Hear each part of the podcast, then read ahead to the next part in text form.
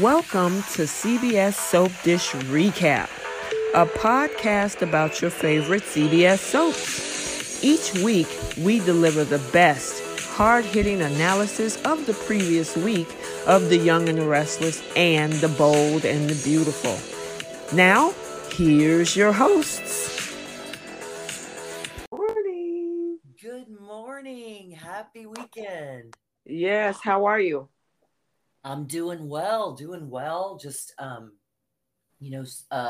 weather here in Houston is really weird. We had weird ozone stuff going on yesterday. So this morning, my allergies are just kind of doing their own thing. So I sound a little bit of a deeper voice this morning than I usually do. You sound like you can be one of Sheila Carter's counterparts. Oh,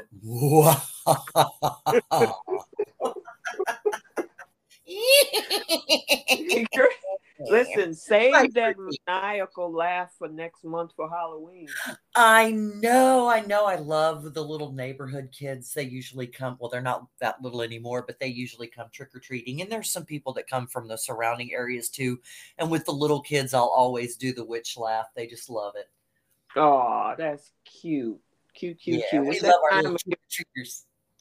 Well, listen, we got about another month or so before Keisha come back. So I hope that all three of us can be on the call and give some opinions, because her deployments, I can't believe the time has just flown. I remember back in March when I sent you a message and we collaborated. Now, yes. 6 months later, we're almost in October.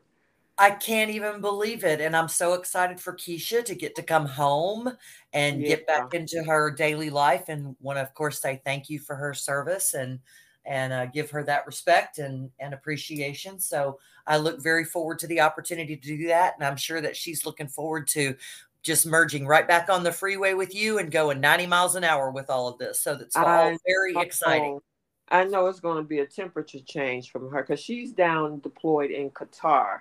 Uh-huh. And I think she said sometimes like 115, 20 degrees down there. Oh, my goodness. Oh, Keisha. They're in the desert. Yeah. Yes.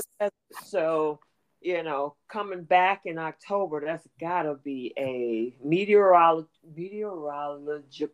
and I'm hoping I'm saying that right, shift. Meteorological? Yeah, meteorological shift. Can you imagine coming from, because by October, she lives in Ohio, I think. Ooh, it's going to be chilly. Yeah, so coming from Qatar, where it's 100 plus degrees to probably 65, 70, it might be a relief. Who knows? I would imagine it will be a relief. And, I guess I haven't been in anywhere other than driving through a desert to get from Texas to California. Mm-hmm. I've never stayed anywhere where it was 117. Now here it gets to like 104, mm-hmm. But anything over 104, I don't know how I would handle it. So yeah, me either. God bless them all. Yeah. Tell me about it. But you know what else I need a relief from? What? I need a relief from this whole Douglas custody thing. Oh my gosh, the whole Logan family needs to take a seat. We're going to have lots to listen.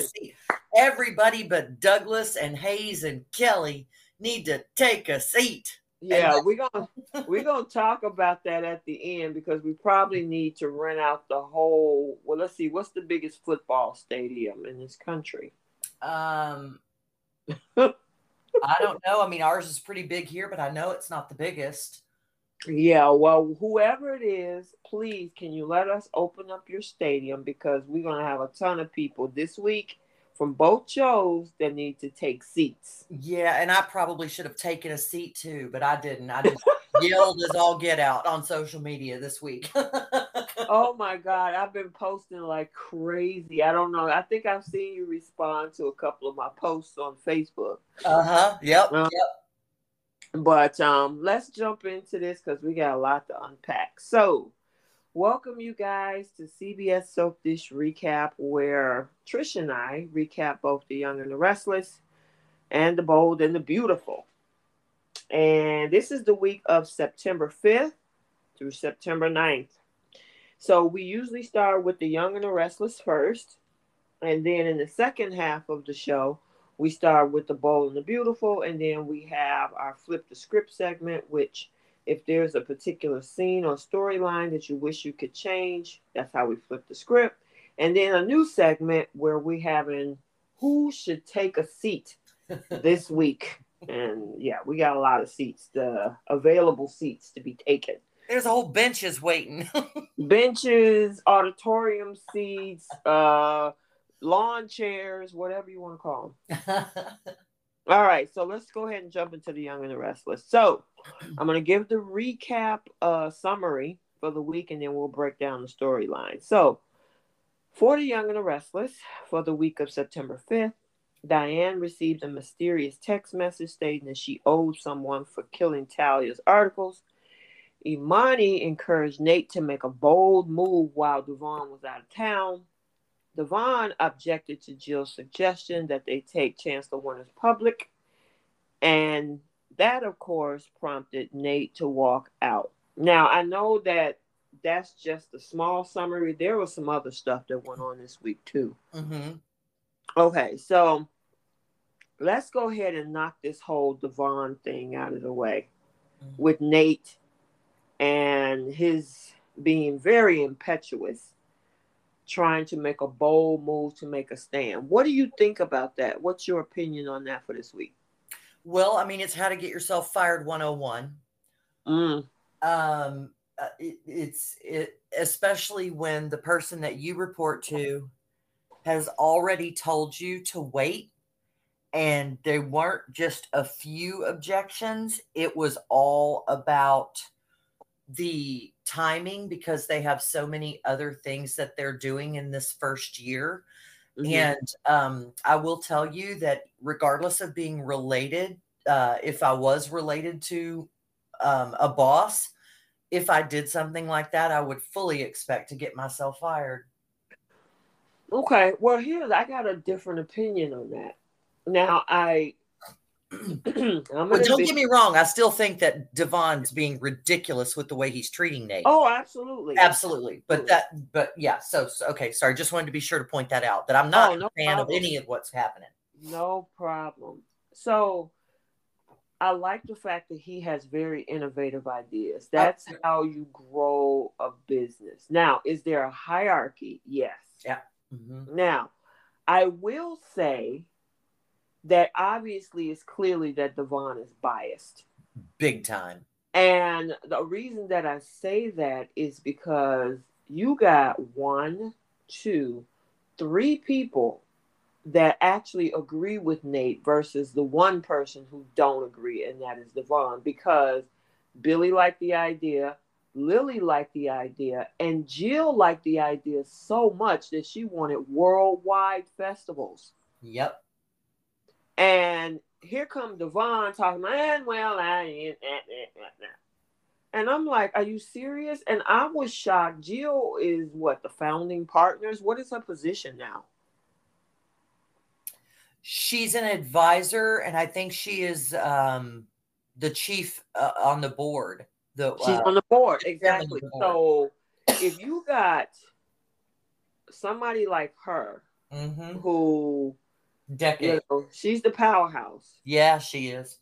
And you got the CEO is saying yes. The COO is saying yes.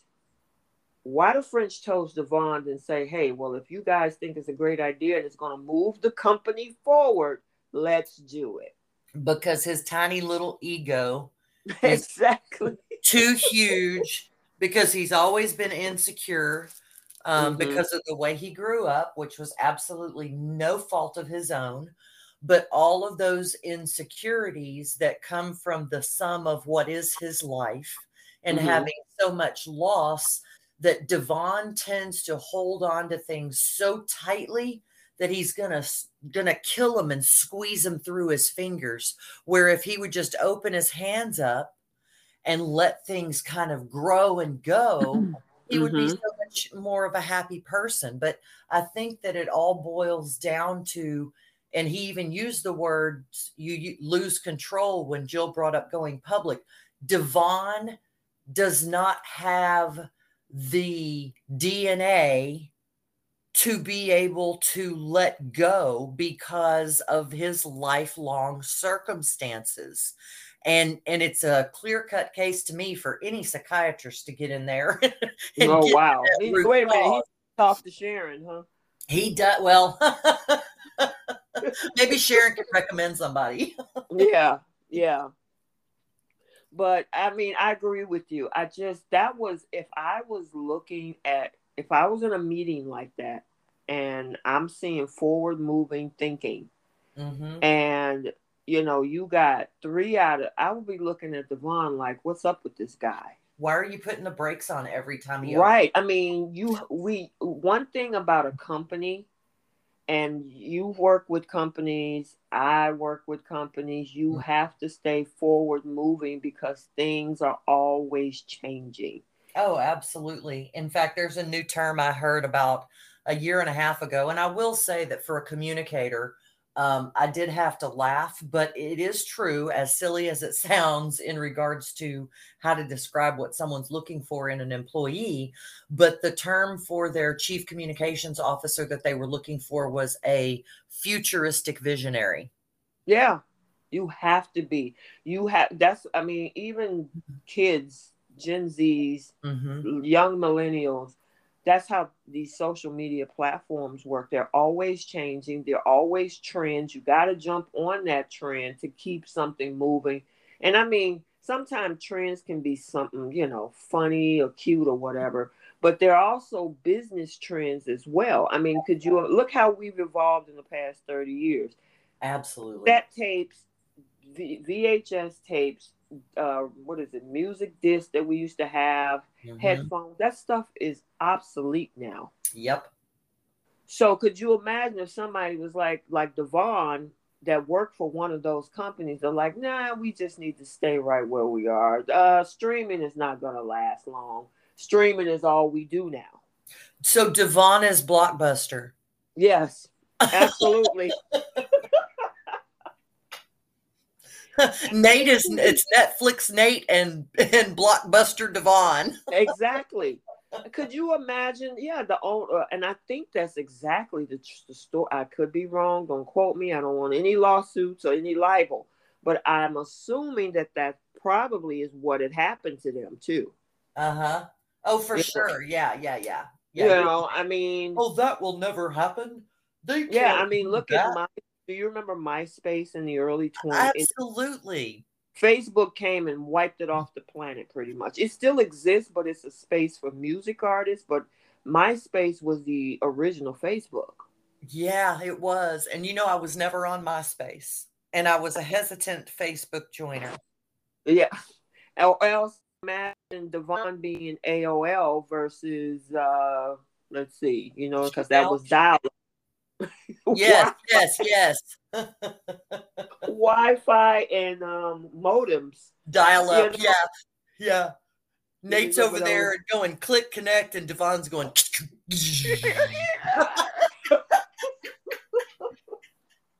Oh, we love you, Devon. I know. But come on, man, live in the now. I mean, but I'm honestly. You got they got a new hotel because they acquired Phyllis's hotel. Yep. Right.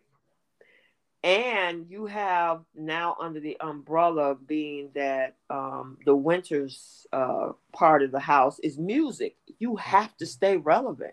Yes, you do. Music changes. Music venues changes. People were look how they adapted back in 2020 when the pandemic hit. You couldn't go to concerts, so they were streaming live. Could you imagine Devon sitting back saying, I don't think we need to stream live and let's just, you know, wait till this all pass. And then when everybody can get back together, then we'll have concerts again. Exactly. In fact, while they were in that meeting, he should have said, let's get off of this video call and pick up the phone. Exactly. Thank you. Yeah, I think Diane, Lord, I think Devon is actually the liability here. I do too, and I have for a long time. You know, and my thing, keep control of your company. You should have never merged it with Chancellor-Winters. You cannot join a powerhouse and expect to keep autonomy to alter yourself. No, you cannot. And you also cannot expect to have brought in smart people and then ignore them. Right. So what do you think about... Oh, go ahead. Sorry.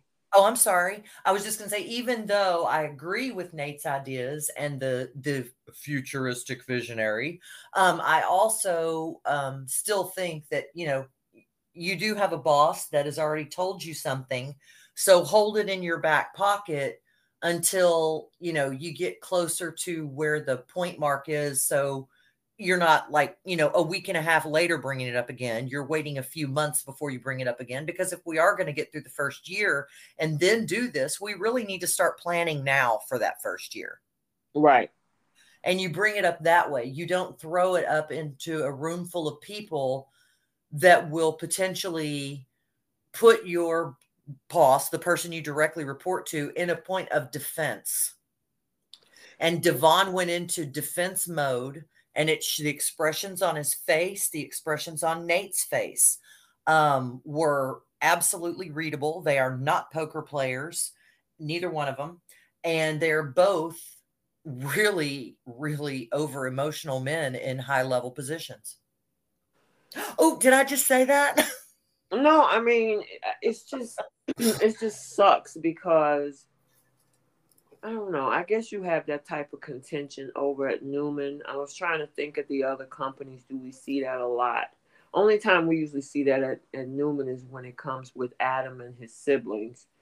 But now when we got the Winters family involved in this, so let's move past the Nate thing. The fact that Jill wanted to take the company public, Devon had a problem with that too. He did, and I will say I am a little surprised that Billy didn't, because of the fact that that's how their family lost Jabot. Yeah, I mean, I do understand that if you want to keep a family business going and keep it all to family, it's not a good idea to take it public. The benefits to taking it public is that you become more innovative. I mean, there's downsides and upsides to both. Oh, absolutely. I mean, the access to capital is correct reason. And so I totally see that and understand that. I've actually, even in my own life, been part of taking a couple of companies public from the investor relations side of things. So, I mean, I totally get the business aspect and the case for wanting to go public, but I really was surprised that Billy, they didn't have Billy bring up, well, I mean, if you remember, Jill, that's how we lost Jabot. So well, you know what? But you know, that was the other conversation this week with Billy, is that Billy is not 100% in. He's putting on front being COO. So I can see how that totally slipped over his head, because he's not really in this for real himself. That's a great point. You know, if he was that hardcore COO for Lily, he would have instantly said, "Well, hey, that wasn't a good move for Jabot." So I don't know, but Billy is like, I would rather be on my podcast, but I got to keep Lily happy. So exactly. Billy never met a mic he didn't like. Which is that whole argument, because we got to talk about that too, that whole argument between him and Jack. Yep. Yeah. Yeah.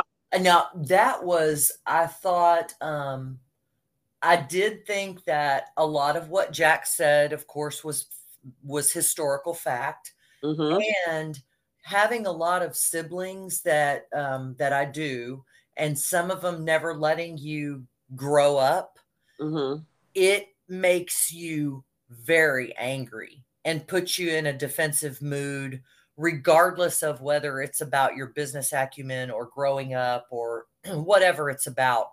The older siblings in a lot of cases are going to be they're going to think they can say anything because, well, they're your older sibling and they know better and yada, yada. But at the same time, man, you know, stop bringing up the past and making me relive the past. I'm here now and this is what I'm doing. So even though we can all see this is not what he wants to be doing, I still think that it's ridiculous of Jack to throw everything in his face and then say, I'm doing this because I love you and I care about you and I'm worried about you, blah, blah, blah. Well, if you cared and you worried, then you wouldn't have positioned it the way you did. hey, you big loser, look at all the crap you did in the past. And now here you are and you're in a corporate environment. How stupid are you? And that's basically what it boiled down to, in my opinion. I guess with Billy, it wouldn't have mattered how he dressed that whole statement up. Billy just don't want to be reminded. He can't even take accountability for the fact of Delia. You know, everything is all Adam's fault. Mm-mm. And, you know, the fact of leaving that little girl in the car by herself on a dark parking lot road while you go get ice cream when you clearly could have took that kid in the store with you. Yep. When she got a happy, bouncy dog in the car. I mean, come on. So, he does things, and I know he realized, yes, I have an addiction. I have issues. The thing is that trying to, what I don't like about the Billy character is the fact that he can do a whole lot of stuff. I mean, he pretty much almost tanked Jabot. He sure did. But you can tell Adam about the trouble he's going to cause. And I'm glad Adam came back and said, well, if Jabot could survive Billy and all of his issues, then Jabot could survive pretty much anything. So I understand completely what you're saying. I think something might be wrong with your mic. So if I'm still recording, I'll continue to discuss. Continue to part 2, the 2-hour segment.